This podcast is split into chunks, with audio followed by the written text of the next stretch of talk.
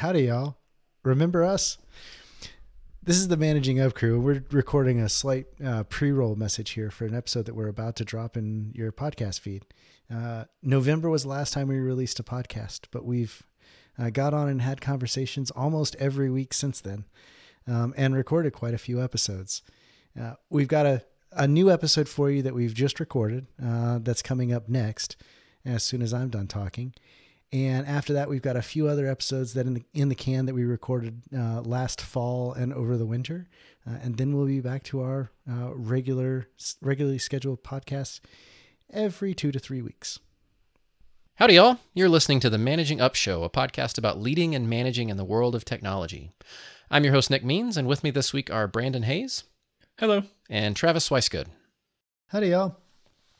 So a few weeks ago, uh, we were chatting about advice that we have received throughout our career, um, and the good, the bad, the ones that have stuck with us.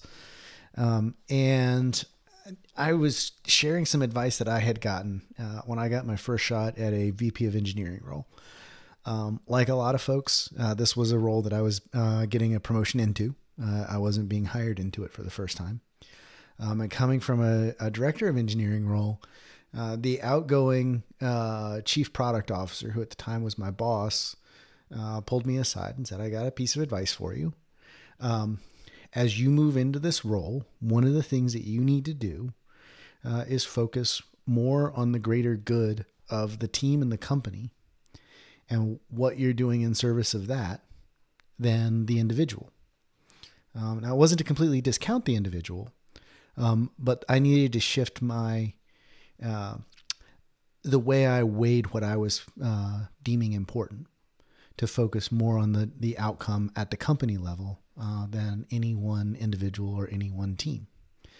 Um, and in a conversation about that, we had a lot of back and forth between the three of us uh, about this a few weeks ago. Um, and I just wanted to open this up and have a conversation. As you've moved into uh, more senior roles, out of more senior roles, and back into them in your careers, um, what do you think about this shift that happens where you start to put the the the resource part of the argument in when you're thinking about individuals on your team? Uh, and even the uh, when you're hitting that director senior director role when you start thinking about resources as the resource that focuses on this product or this feature um, and now you're starting to think about them as as not just individual resources on a team but collections uh, of teams of resources to to tackle a problem. Uh, how is that? Has that is that something that that y'all have seen uh, that y'all have done? Uh, and what's been your experience in that that realm? I mean, it's funny that you went straight to the word resource because I remember the first time that I slipped and accidentally used that word, and it felt really bad the first time that I heard that come out of my mouth for like, sure. I heard it and it was like, you know, record scratch, car crash. what just happened? How you might be asking how we got here. and it was, you know, it was it was a bit of a, a mental crisis for me that I had gotten to that point so quickly after moving into a, a senior management role. Um, because it is a, a very natural sort of way of thinking that is as you're responsible for guiding a larger group of humans you kind of get pulled into just naturally by just by virtue of the fact that you're leading a larger group of, of humans that is is hard to conceptualize on an individual basis sometimes. So travis i have a question. Uh, what was the role you were moving out of and into that that suddenly you needed this additional coaching? Uh, title wise it was a uh, director of engineering uh, to a vp of engineering Okay. Uh, conceptually at the company, very, very similar with a very quick horizon to when that was about to change in big ways. Mm. Um, in terms of visibility within the company, so my day to day stayed stayed very similar. In terms of visibility into the company, I was now the person that was that the other parts of the company were coming to, um, and that's one of the big the big shifts I've seen when you go from that director role or um, in some organizations even senior director into that VP or C-suite role is now it's not just the people in your org that are coming to you. You have a, a pretty big responsibility and pretty big visibility into all the other orgs. And now you're thinking about how uh, engineering feeds into the goals of those other organizations. Yeah, I can see how um, at promotion time, or you know, when you when your role changes in some perceptible way, this is really a salient question of hey, what is my relationship to the individuals that I that I work around now? Um, people, other people perceive it. The power dynamic shifts dramatically. Um, people behave differently with a vice president in the room than with a director in the room, than with their manager, No, uh, absolutely. than with a peer. Like, and we don't even know why we do it. We just know. We just know something is different. Um, and part of it is that that obligation to see people differently, um, uh, at at those different uh, levels within an organization. I think that's really interesting that somebody noticed that and called it out. Um, my my vantage points on this are somewhat limited because I haven't worked in a lot of senior leadership over large numbers of people. Um, I've run small companies. I've managed small teams. I've run even medium-sized teams, but I've never um, I've never managed you know organizations of large numbers of people. But I have seen a lot of it, and I do get a sense.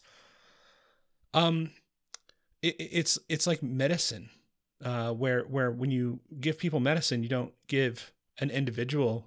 You really want to give an individual treatment, but you're really treating a cohort of people. Hey, this is the best thing for 90% of people. And you hope that your doctor knows you and sees you as a human being. Um, but you also know medicine occurs at a cohort level. And so there are some real big shifts that happen um, when you operate at a cohort level. And people inject terms like resource. Um, I heard a really gross one recently where it was like the director of human capital. And I was like, oh, well, that's worse. Congratulations, you found something worse than resource. In their quest to find something better than resource, they found something worse. Why, why don't you just call it like the the the the director of human liquid goo? and I've had to give this advice to new managers. And, and I until you set it in those terms of balancing the needs of the company versus the needs of an individual, I hadn't really thought about it in those terms. I just knew it was different. That hey, you're going to feel really compelled to dig in on each individual human being that you're working with. And as a line manager, that's beneficial.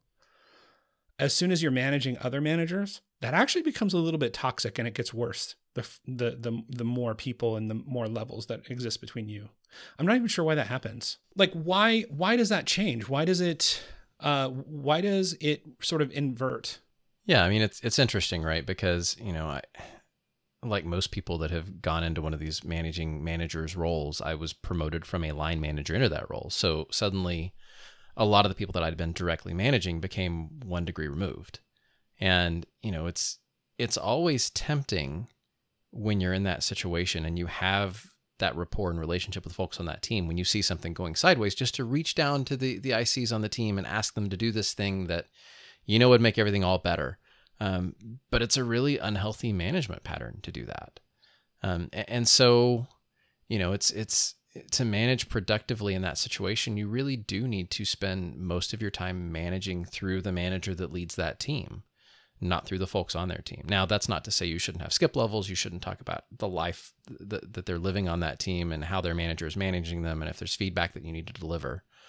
Um, but you almost have to have that that level of abstraction to manage the team in a healthy way and not to micromanage the individuals on the team around the the manager that you have in place.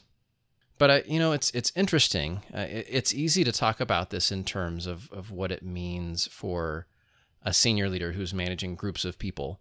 Uh, but it's no less true for a line manager. This this level of abstraction exists at the line manager level as well. And when you're talking about the conversation you have to have with new managers, I think that's what you're talking about. Yeah, it's um th- there is an art to this and it is actually what makes this job so hard. The job in my mind of a manager is to pull that switch periodically and be like, okay, I need to think about things in terms of resources for a minute. Who's, you know, we have seats on the bus. Who's meeting expectations? What's not currently meeting expectations? What teams are meeting expectations? What are we trying to accomplish and why? Um, and and then turn the, the the switch back on and be like, okay, well, this is these are people. Some of them are tired. Many of them are burned out.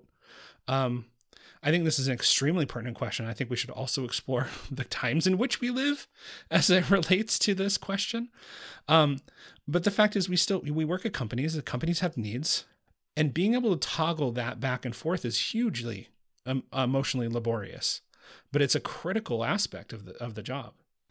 Yeah, I think there's also there's a visceral reaction to doing it. You mentioned how hard it is to do the first time. I think there's a visceral reaction to it that makes that first time or two even harder because people have the reaction that Nick mentioned earlier, where he still recalls the meeting he was in when he first used the term resource. um, you have this very, very visceral, visceral reaction. And I think that's coming from a place where the term resource is used almost in a dehumanizing way. We're doing it because we don't want to think about the broader consequences of what we're doing. The thing that comes to mind for me is the the GE model of the the upper out, like where the bottom, what was it, 10%, 20%, 30% every year was automatically fired. Like if you didn't meet it. So everybody was scrambling to get at least the last seat on the bus because they knew they were basically playing musical chairs on the bus as it was going down the road. Um, and that that can lead to a really toxic environment with a whole other host of problems.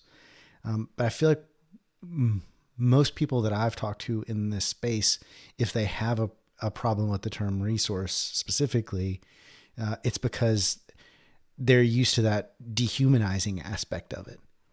Not necessarily the I need to think about the greater good it's kind of that idea of, of you're playing chess and you've got to sacrifice the pawn from time to time. That's a good move. Every now and then it's the bishop that's going to go in for the sacrificial move just because it's what sets up the board correctly. Um, that's the way it works. Sometimes there are people that need to be moved around uh, and changed because that's what the, the team needs as a whole to move forward. Um, I think if you're approaching it from that standpoint, I'm looking at a broader good instead of instead of just a we're going to rush with everything and damn all the pawns uh, mentality, which is more the GE model. Um, you can do it in a way that you can still hold on to that humanity of the individuals and think of the broader good and know that if somebody's moved around or if somebody you need to make changes in the team, you're doing it for a, a bigger picture that has changed in all likelihood. Yeah, you're you're hitting on an interesting distinction here that I, I hadn't really thought about before, and that's that there there are definitely two flavors of the word resource. Uh, one of them is actively dehumanizing when you're doing something toxic and you know it, and you need to get that off your conscience. Mm-hmm. You need to not think about the the humans that are involved in that. And then there's the other side where it is more of a, a helpful abstraction that gets you out of thinking in individual mode and more in thinking about in, in team mode so that you can make sort of that broader greater good sort of calculation and go down that that line of thinking. Um, that's hard when when you're distinctly thinking about all of the individuals on the team. Yeah. I mean one of the quickest ways to beat somebody that's getting started at chess is when they get caught up in the fact that they've got to protect this piece or that piece or this piece is at, at risk. Um, i mean you put somebody that doesn't doesn't play much or doesn't have much experience, you put their queen at risk.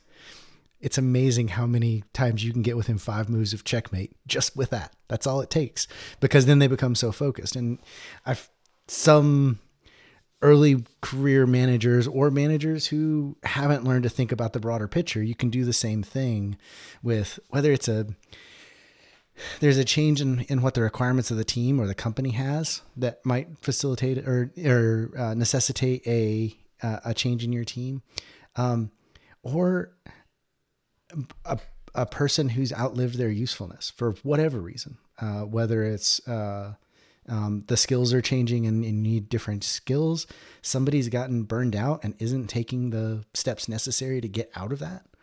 Um, or some people, and I, I, say this as somebody who's had a tendency to do this, uh, stay in a position longer than they should. And now they're they've passed the point of redemption and it's just toxic to the team.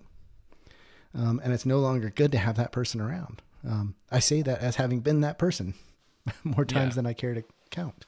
Yeah, I'm especially sensitive to this because, like, I, am Captain Rescue. Like, I want to rescue mm-hmm. all the people. and I, and and I have an um not just an affinity for that, but because of my affinity for it, I've developed a very strong set of skills around it. And I became known as sort of the turnaround artist. Like, oh, this give this person your like toughest cases. And I think that's really neat. That's a great skill to have developed, but I've become more skeptical of it over time. Because not every situation is a rescue operation. Uh, not every person who is burned out or has, you know, like you said, is like overextended their stay. They don't like it in this place anymore. And it's like, oh, I can rescue this. Let me turn this around. And it's like, okay, maybe, you know, like, get, but, but I would say four times out of five, that's not a great idea. Yeah, I was going to say you can almost always do it.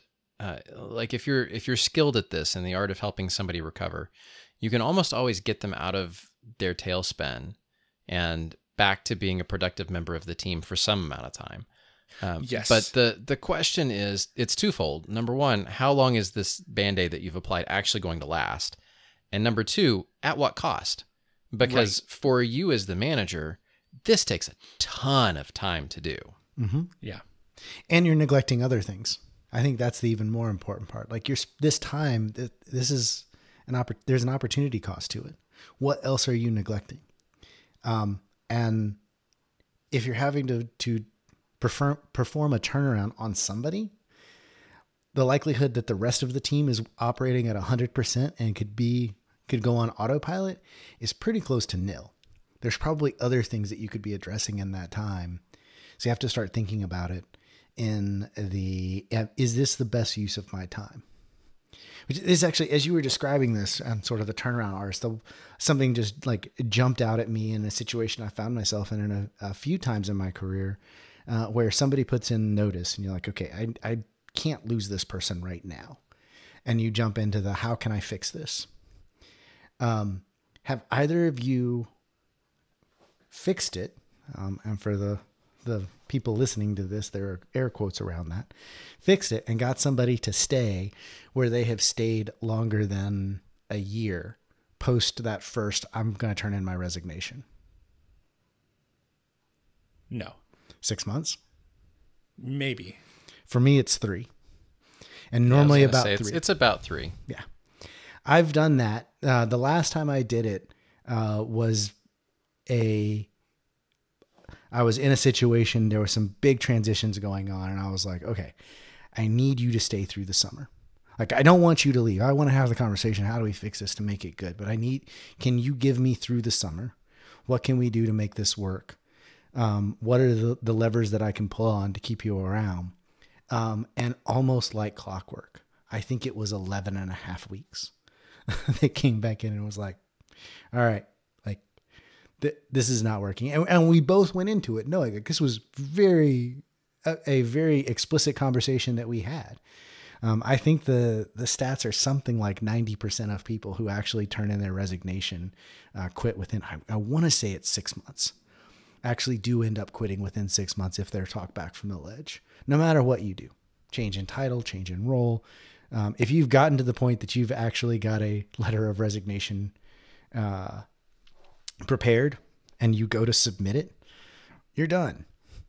So now, really, what you're negotiating at this point is how how long of a notice are you giving me?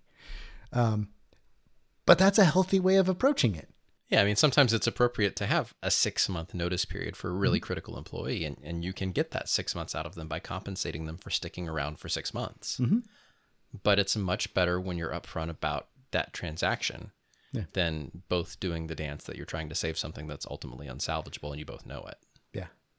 And I think that's a conversation that's enabled by having the thought process of, okay, this is an individual who has very specific needs, wants, desires um, that are not being met in some way or another in this current role. Um, and they play this key role in the broader team. Now, how do we mesh the two of those in a way that the team doesn't suffer and we can set the team up and ensure that the work that's being done is to set the team up uh, for them to no longer be there um, and ensure that this individual gets something of value out of it over the next three months, six months, six weeks sometimes is maybe all it takes. Yeah. Well, and the challenge in doing that is that we as humans are often unreliable narrators as well and can't always actually say what it is that's bothering us and would, would need to be fixed for us to want to stay in a role. So sometimes trying to fix it's just a fool's errand on the part of a manager. Yeah, I- it's too many things. and It's usually very many things. Yeah. I would say it's a fool's errand on the part of the individual who, like, well, maybe I could be persuaded to stay. Yeah. yeah. Takes two to tango. Yeah. Yeah. Every time I think of unreliable narrator, I think of the the scene in Wolf of Wall Street where they pull back the veil a little bit, like, okay, you can't actually trust what's being said. He's like slowly driving the car back from the club, and he gets it back in one piece. And five minutes later, he walks out, and the car has been totaled in the 200 yards that he drove. Um, you both alluded to something. Nick, you said the word outright, and it is transaction. The bottom layer of this thing is a transaction, and that transaction is the bedrock of the relationship. And if that transaction isn't being met, not one other thing matters. Um, if if you are not fulfilling your end of the bargain for as an employee of the company to generate value in whatever way they have employed you to to generate value, um, there's nothing that you could do. Um, no no amount of niceness you could employ. Um, no amount of being easy to work with. All, all those things help. They're all nice. Um, and virt- the the converse is true. All the all the things that a company layers on top of the employment agreement. But if you're not getting what you want out of the base transaction, um, then it's not working. It won't work. It cannot work. Uh, the tricky thing is, you probably have a complicated relationship to that transaction and you may not even understand it. I'm here because I like the people and because of this and because of that. And the pay's all right, but also this and, and I kind of like this. And you probably have a very cloudy and complicated relationship to your end of the transaction. And the company has a very crisp relationship with your end of the transaction. I, Um, I, I'm going to pause you there and say, Okay. at a high enough level of, of abstraction, that is true. Yes. I think you're you're spot on there, but I feel like that's an area where a uh, a manager, even a director or a new VP could could get themselves in trouble is when they don't have that understanding as crisp as you're just describing it. That's where you, you start to muddy the water when you're not thinking about it in those terms. And also, sometimes a company is really bad at articulating that to an individual. Like, "Hey, we need you to do X," and then you do X, and they're like, "Actually, we meant Y." um, I've seen, I've definitely seen that. Uh, so yeah, I'm I'm definitely over generalizing a bit about how how well a company might understand that. Um, but at the at the base of it, though, generally speaking, it is a it- hey, we are you are here to generate profit for the company. If you are an unprofitable employee, uh, we will figure out a way to remove the unprofitable section so that the company overall can remain profitable on a, on a long enough time scale. That's just how it works. Yeah. Um, and your job as a duly elected minister of this process, as a manager, uh, your job is to facilitate that. That is a part of the role. So your job is to facilitate it, but I would go a step further and say that everybody in the organization's job is to understand the role that they play. Um, some of the best separations I've ever had where we've had to let people go have been when they've recognized that. And it's it's Yeah. a conversation, hey, this is the changes we need to make and they're like, "Damn, that sucks." But also I would make the same decision if I was in your place. Yeah. Um, those tend to be the Yeah. people who have either started things on their own off to the side or want to do that and are already thinking about it in that big picture. Um, but I think that you're doing everybody a favor uh, if you think about your role, regardless of what it is. If it's a an individual contributor, manager, uh, manager of managers, uh, officer of the organization, uh, to be thinking about that in the terms of okay, what what are the transactions that are happening? Are are the the goals being met? I mean, you wouldn't, as a, a director or a VP responsible for selecting vendors, you're not going to keep paying a vendor who consistently has downtime on the feature that you need. You're going to go find another one.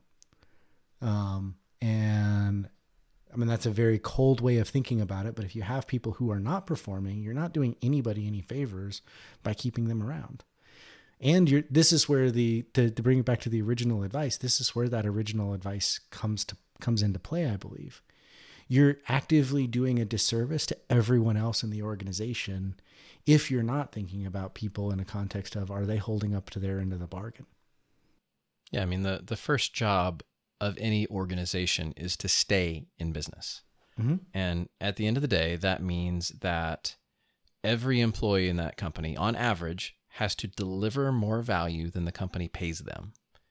Otherwise, the company goes out of business. If if the company is paying more than the average value delivered by its employees, that's not a sustainable business. And so there's a bit of cold hard truth in that in that if you have people in the company that aren't pulling their weight, that aren't delivering enough value, then that just means that everybody else has to work that much harder. Yeah. Boy, there there really is a a, a fairness component of that that's worth bringing up because it's also like you're not just it's not an individual relationship between you and a company it's a mesh relationship of you on a team with the company Early on in my my career, I read a book by uh, Chad Fowler. Um, the Passionate Programmer, I believe, was the the second release of it. Um, and uh, he talks about as a developer, if you want a career in this, one of the best things you can do is start to approach your job, or at least the understanding of your job and how you fit into a company as an MBA. What what value am I providing? Uh, and what do I need to do to maximize that? there's one more angle i wanted to explore with this because it's more prominent now than ever and it is hang on but we are human beings we are flawed it's been a rough year and we're all really tired i think i can speak for everybody 13 months, but who's counting? I would like to know what y'all's experiences are with with um work still needs work, but humans are very tired right now. I know I am. So, Nick and Travis, I'm curious to get your thoughts. How are managers right now, from your observation or what you would hope to see, balancing the sort of exceptional human needs that exist right now? Due to you know tiredness from covid like we're all we all have needs that are a little more acute. People are a little more aggravated. People are a little more tired. People need a little more grace. People maybe need a little more vacation. People are starting to get vaccinated and need suddenly need vacation time. And i'm hearing things recently saying hey this whole thing we're at this glut of vacation time coming um we can't actually do that. We can't actually sustain that. Oh, I've heard that exact conversation of like, yeah, I got somebody who's scheduled some time off. Man, I hope they don't have a bad reaction because I need them in the office the next day. like it's a it's a real thing. So how do you how do you um how do you balance that? How do you approach that right now? So I think it's a fool's errand to try to balance it. Um, we're in an exceptional time. Um, I, I God, I hate this word, and I can't wait till we can retire it for at least an, another hundred years. Um, we are in unprecedented times. Unprecedented. you all like you knew exactly where Uh-huh. I was going with this. Um, there is no rule book here. Um, and if you are trying to plan for that and trying to think of like, okay, well, how do I how do I make sure that the team's still able to hit the the the deliverables we've got? We're in. I think every team to some degree, um, unless they're at a company who has just said, ah, we can just coast for a year or two or however long it takes, um, is at a situation where every single team is going to go into that scrappy startup mode where it's okay, how do we actually get this thing out the door? Because this happened, that happened, somebody's childcare situation just fell through at the last minute, and all of a sudden, uh, the partners are splitting childcare duty instead of working in the pod that they had had spent two weeks out of the previous three months actually researching and interviewing for to try to figure this out. Um, like, not that I've had this these exact situations happen. like, it's it. You can't plan for it, and you're wasting mental energy um, that we all like.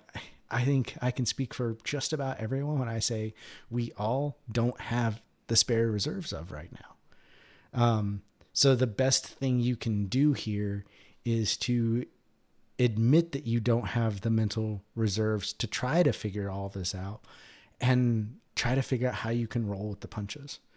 And I feel like if everyone had done or has done or maybe optimizes for as some of us that are crazy enough to seem to want to do uh, startup life where you're gonna have to roll with the punches. Oh well hell i guess we are gonna have to ship that feature next week and not in six like i thought.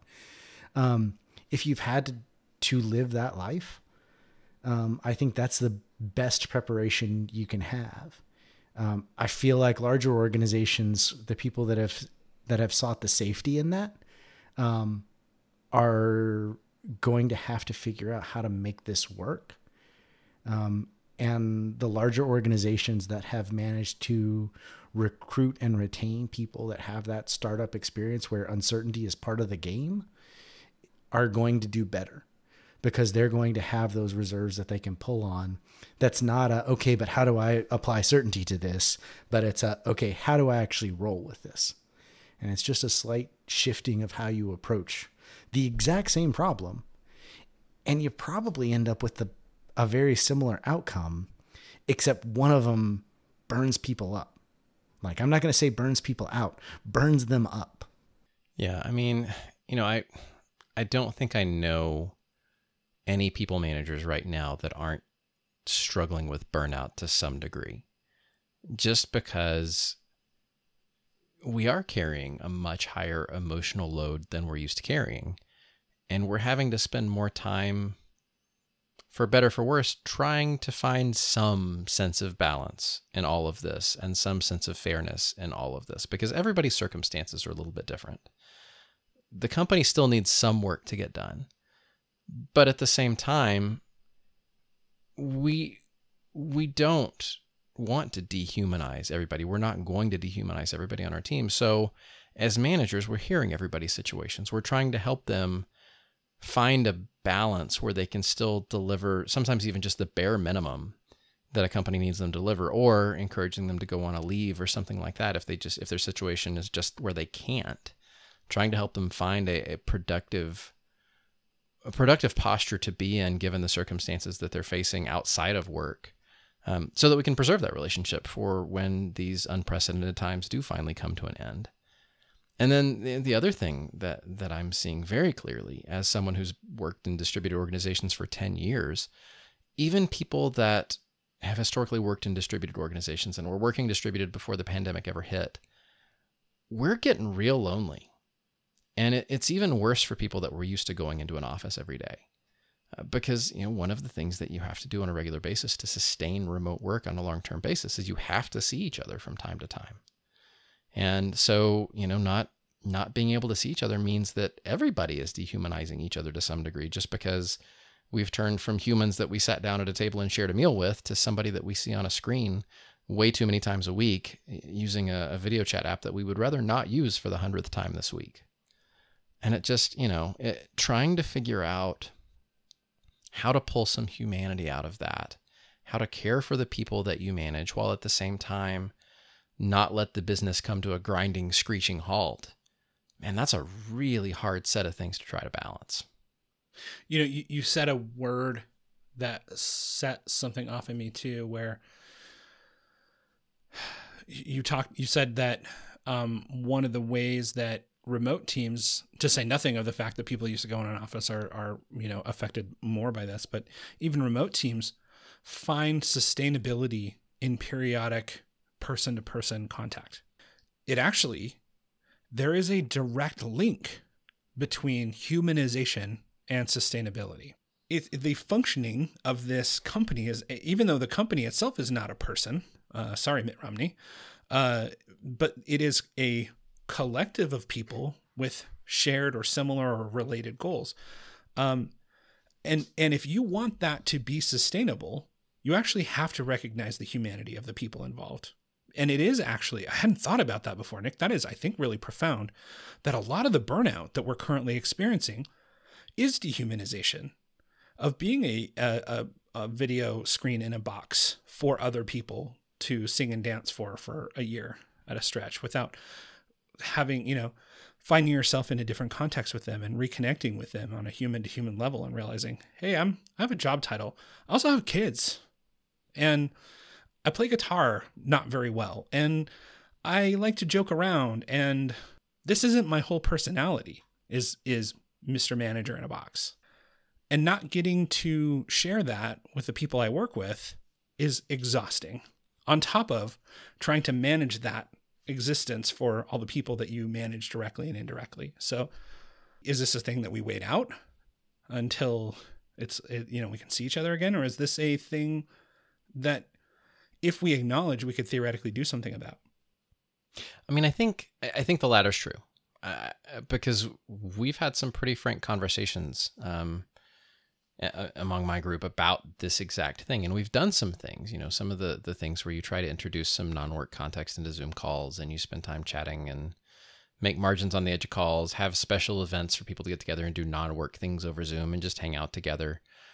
But at at the end of the day, I don't know that there's anything that you can do over video chat that ultimately lets you build the the connections that you, you can build face to face in person. I mean, if you think back even to the open source movement where you have developers scattered all around the world, they still got together on a regular basis at conferences to hang out together and to figure out yeah. how to how to guide that project that they were working on together forward. I mean, it's like Zoom's a great snack. Zoom can can sustain you for like 6 months, maybe 9 if you really squint. But you, you need that time spent in a room together drawing crap on a whiteboard and then going to dinner afterwards to build the the rapport and the relationship that let Zoom sustain you for 6 to 9 months until you can get together in person again. I love that line. Zoom's a great snack. Like, yeah, man, we've been eating granola bars out here in the wilderness for a year and it's getting real old. yeah. I don't know that I would call it a snack. I would call it Soylent. it 100% can totally replace everything that that uh, you normally eat. Except for joy. Except for joy. Uh, and you might feel a little gassy after a couple months of it. Oh.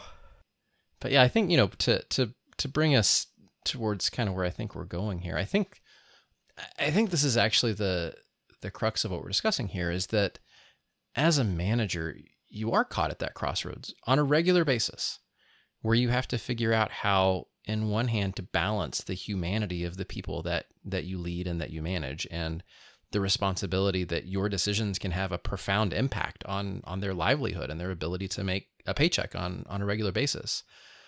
And on the other hand the business that pays the same paycheck to you to make sure that that everybody in your organization is able to work together and to make the progress that your company needs them to make.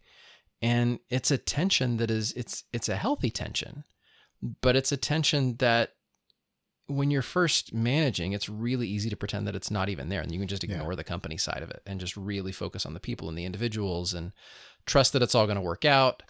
Um, especially if you're a more human oriented manager. I think that's a very natural course of thinking. But eventually it's going to bite you if you don't learn how to productively hold those two things in tension and find the right compromise amidst that tension. And I think it's a sliding scale. And to bring it back to the the advice that kicked off this whole conversation, the further you move up that ladder, the more that sliding scale slides. Um, and it's still a scale. It's not a you have to do this at this particular point of view or at this particular position. Um, I think there's a range, and every every VP is going to approach it differently. Every CTO is going to approach it differently. Every manager is going to approach it differently. Um, but recognizing that it's there and not just pretending that it doesn't is the thing that allows you to be productive as you move up those those roles. And honestly, not pretending that it doesn't exist as a individual contributor on a team, regardless of your position in it, um, will help you in those roles. Uh, because now you start thinking about, okay, I'm a junior developer. How am I adding value to this team? Okay, I'm a staff engineer on this team. How do I add value to this team? Um, how do I fit into this broader picture? That's not a bad thing to do um, as an as an IC. Um, and you're going to make everyone above you's job a whole lot easier.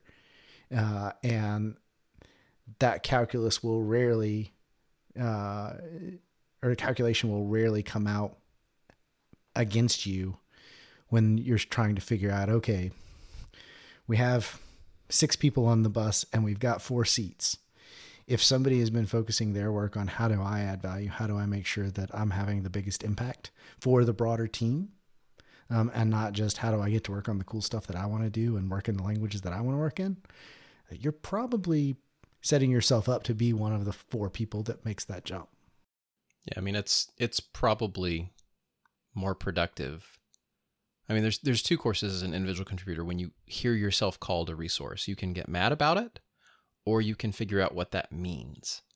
And, and it's a much more productive course of action to figure out what that means and what posture that leads you to take towards the organization you work for.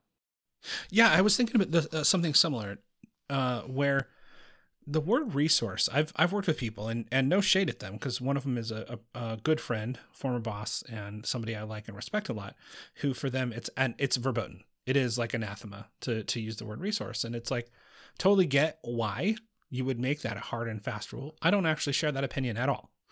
Um, i think that it is a dangerous term like all corporate speak because it can become a thought terminating cliche. Um, it can it can become a mental shortcut and that person probably experienced that in prior workplaces where hey we use this term so we don't have to acknowledge the humanity of the people. And so saying no no no i say people like great that's a personal choice on your part. But my experience is that that's actually not the problem. The problem is um, is allowing that that to not have to ever toggle back into hey all right so we have like I don't mind being called a resource personally. Like th- I have said the phrase probably in the past. Think of me as, as a resource for you. Um, I think of like a library as a resource, um, uh, something positive and and nourishing to to other people. That's great. You know, like water is a resource. Like this, th- these can be very good mm-hmm. things, uh, life giving things. And I think that probably was the original intent of human resources as a term. Like, hey, what what have we thought of people as a, a nat- beautiful, naturally occurring, occurring resource? And then the strip miners came for it, and we're like, oh no. um, and so I don't I don't have the same tr- you know trip of a trigger about uh, the term resources, but I do think um, it, it it calls into question about whose needs are being um, recognized right now. Hey, are my needs like uh, are my needs as an individual being recognized right now, or or are we in sort of like total company mode? Okay, that's fine. We'll come back to me though, right? And and um, if the, if it's never comes back to you, then you know you know the nature of the relationship, and that's a data. And not all companies operate that way. You don't have to. You don't necessarily have to work in those types of workplaces. So, I'm not saying quit your job, but it's health. It's healthy and good to know. Well, it could also be a very freeing thing depending on how you approach it. Um, if you're putting in a ton of emotional labor to fit into an organization and become quote unquote part of the family, um, and that organization thinks about you as a resource, well, maybe you can reevaluate how you're spending your time. Um, yeah. If it's the dehumanizing aspect. Now, yeah. if it's the hey, there are a whole bunch of individuals, but we think about this in terms of what are the resources we need as an entire team and how do we function to move forward. Maybe that's a good thing. And I think there's, I, I think this is a term that's that's like technology. There's good and bad uses of it. I think that's a theme we've come back to a couple of times in this conversation, um, and figuring out how how the leadership in your organization views that term can be very, very enlightening. Then it's up to you to figure out how you want to, what your reaction to that enlightenment is going to be. Yeah, I really like the direction you're heading with that because um, it makes me think of your job as a manager is partially to connect people with their role in that. And in order to understand that role, they need to understand the collective need. Hey, collectively, we need to do these things. And you ought to be able to back that up with why. If you can't back it up with why, um, and it's, you know, like a VP asked us to do this or whatever, you know, be it's engage your skepticism on that one. Um, because those are often not sustainable. But hey, we're trying to do this. This is a goal of the company.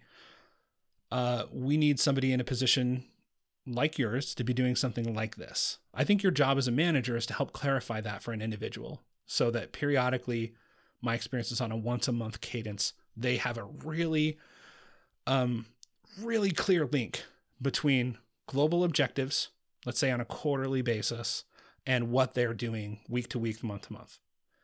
Um, and and that satisfies in my experience that satisfies the the need to understand the transaction. Hey what is going on here? What are we trying to do? Okay so i'm working on this thing and and if i do this thing and if i don't do this thing we can't do collectively this thing? Yes correct. Okay great. I'm you know like now you have lots of room to play with other ways like of uh managing that relationship and recognizing and, and um, honoring the humanity of the individuals involved.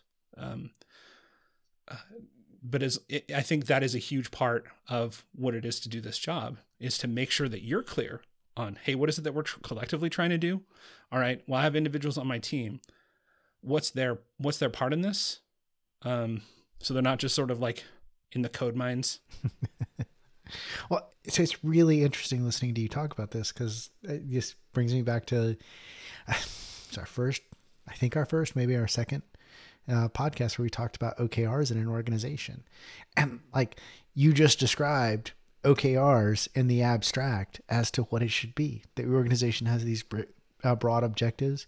Each individual department or organization inside that company has these things that they're responsible for and that trickles down to the individuals and this individual moves this lever in this way that goes all the way back up to this is yeah. the broader goal of what we're trying to do um, and I feel yep. like in the the places that I've seen OKRs used and used successfully, um, which tends to be more case studies than actual real world, um, the that's the end goal that you get at. Everyone knows that they're pushing in this direction, and the outcome of pushing in this direction is that these levers get pulled um, to trip this key result, that trips this key result, that trips this key result that matches this objective five, six, seven layers up that puts us all going in the right direction so we all are are working as a cohesive whole.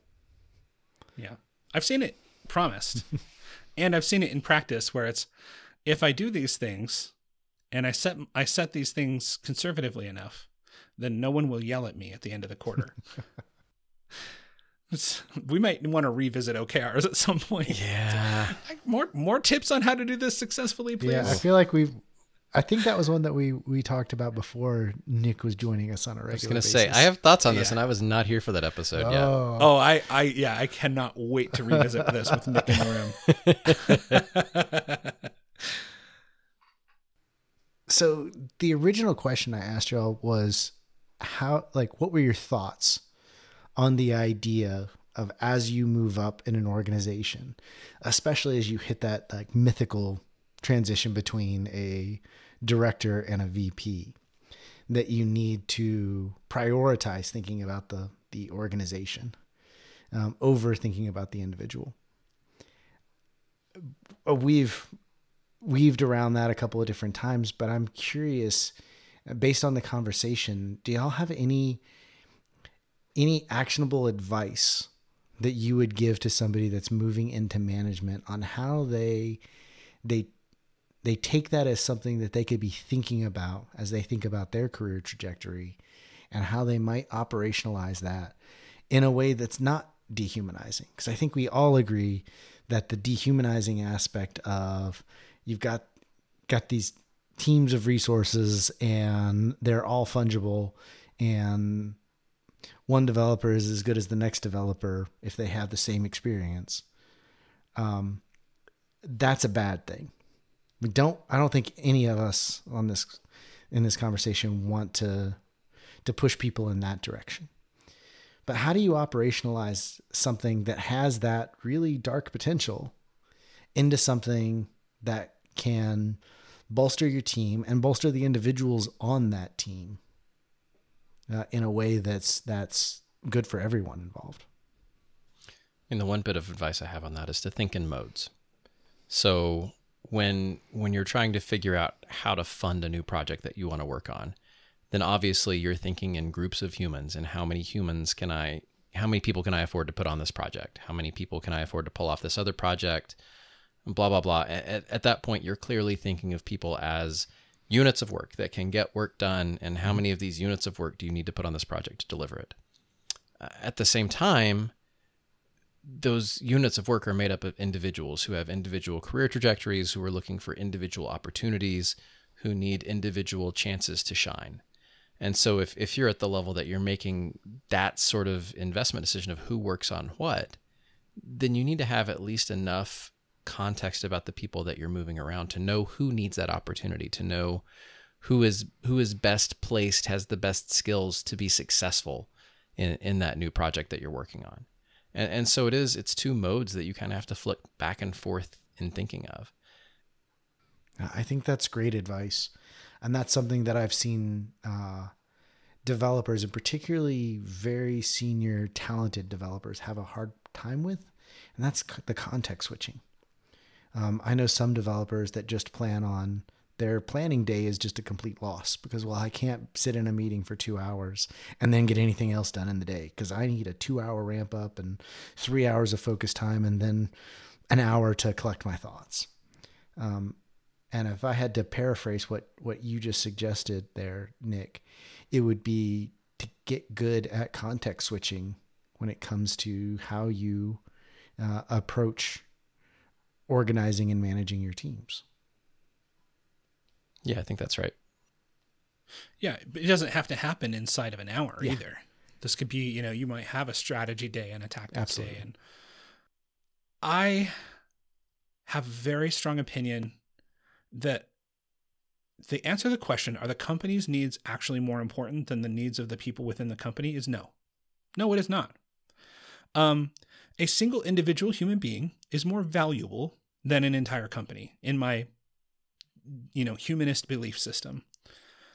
Um, that said, context matters a lot, and in the context of work, uh, my my role and my responsibility is to make sure that the company's you know best interests are upheld.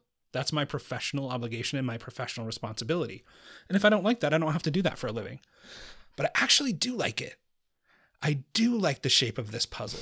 I always thought I wasn't a puzzle solver as a software developer, but it turns out I love human puzzles. And what Nick described is my favorite, one of my favorite activities is okay, hold on, hold on. So you told me you need this thing to happen as a company. Company X needs this thing. I have people A, B, and C. Uh, okay, if I if I talk to A, they're doing this they have a vacation coming up so they're not going to be available. Anyway so you you know what i'm talking about. Every manager that's done this for a while knows what i'm talking about.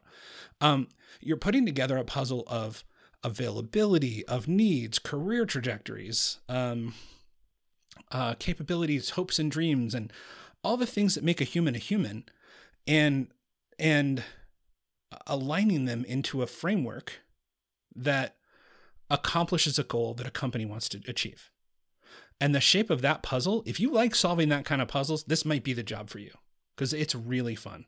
At least at a line manager, uh, Nick, you can confirm deny if that becomes less interesting and as you move up and it becomes or or does it stay interesting like it gets that? more interesting as you move up uh, because you have more projects to choose between um, now it can get pathological this is where organizations that reorg every three months go wrong and mm-hmm. having a little too much fun moving the pieces around and forgetting that the pieces are actually human.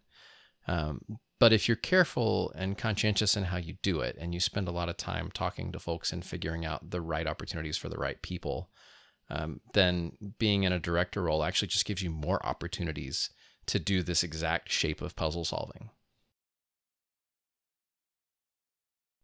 So to to me, that's really good to hear. By the way, um, I'm glad to hear that to me, the sales pitch that I give for that style of management, it's more laborious as a manager than just kind of like hammering square pegs into round holes. Um, but it's much more rewarding. It's much more likely to succeed, and it's key, the key to it is it. It's the only sustainable way to do this. Uh, acknowledging the humanity of the people involved, is the only way to manage sustainably. And if you're, you know, most organizations will claim they want st- sustainability. So at least you can get them on that one. So my tip is to use the word sustainable. Hey, there's a sustainable way to do this and an unsustainable way. Which would you choose? And and your boss will say, "Oh, I want the sustainable one." Okay, well, it's a little more costly. Um, the, the sustainable path to management is the one where you put the work in to recognize and, and uphold the humanity of the people you work with. I probably said everything I'm going to ought to say on this, so um, I'll end my diatribe. Uh, but but I learned a lot in the course of of this podcast with you, lovely folks. Um, uh, it's been a minute since we've recorded, and I'm really glad we get to do this. I'm a better manager, better question asker, um, uh, uh, just generally better person because we get to do this. Uh, and and uh, just wanted to say thank you to both of you and to our listeners. Your topics that you send us, your questions you send us, please continue sending those to us. Uh, we are on Twitter at Managing Up Show. Uh, we are also individually on Twitter. Uh, I am at Teh Viking, T E H Viking. I am in means. And I am at T Swicegood. Just about everywhere. Just about everywhere. it's part of my brand. Hit him up point. on Friendster, baby. Check out his MySpace page slash T Swicegood. And thanks everybody. Hit us up on our MySpace page and leave us a flash cartoon of your questions. And we will see you all next time. Thanks, y'all. See ya.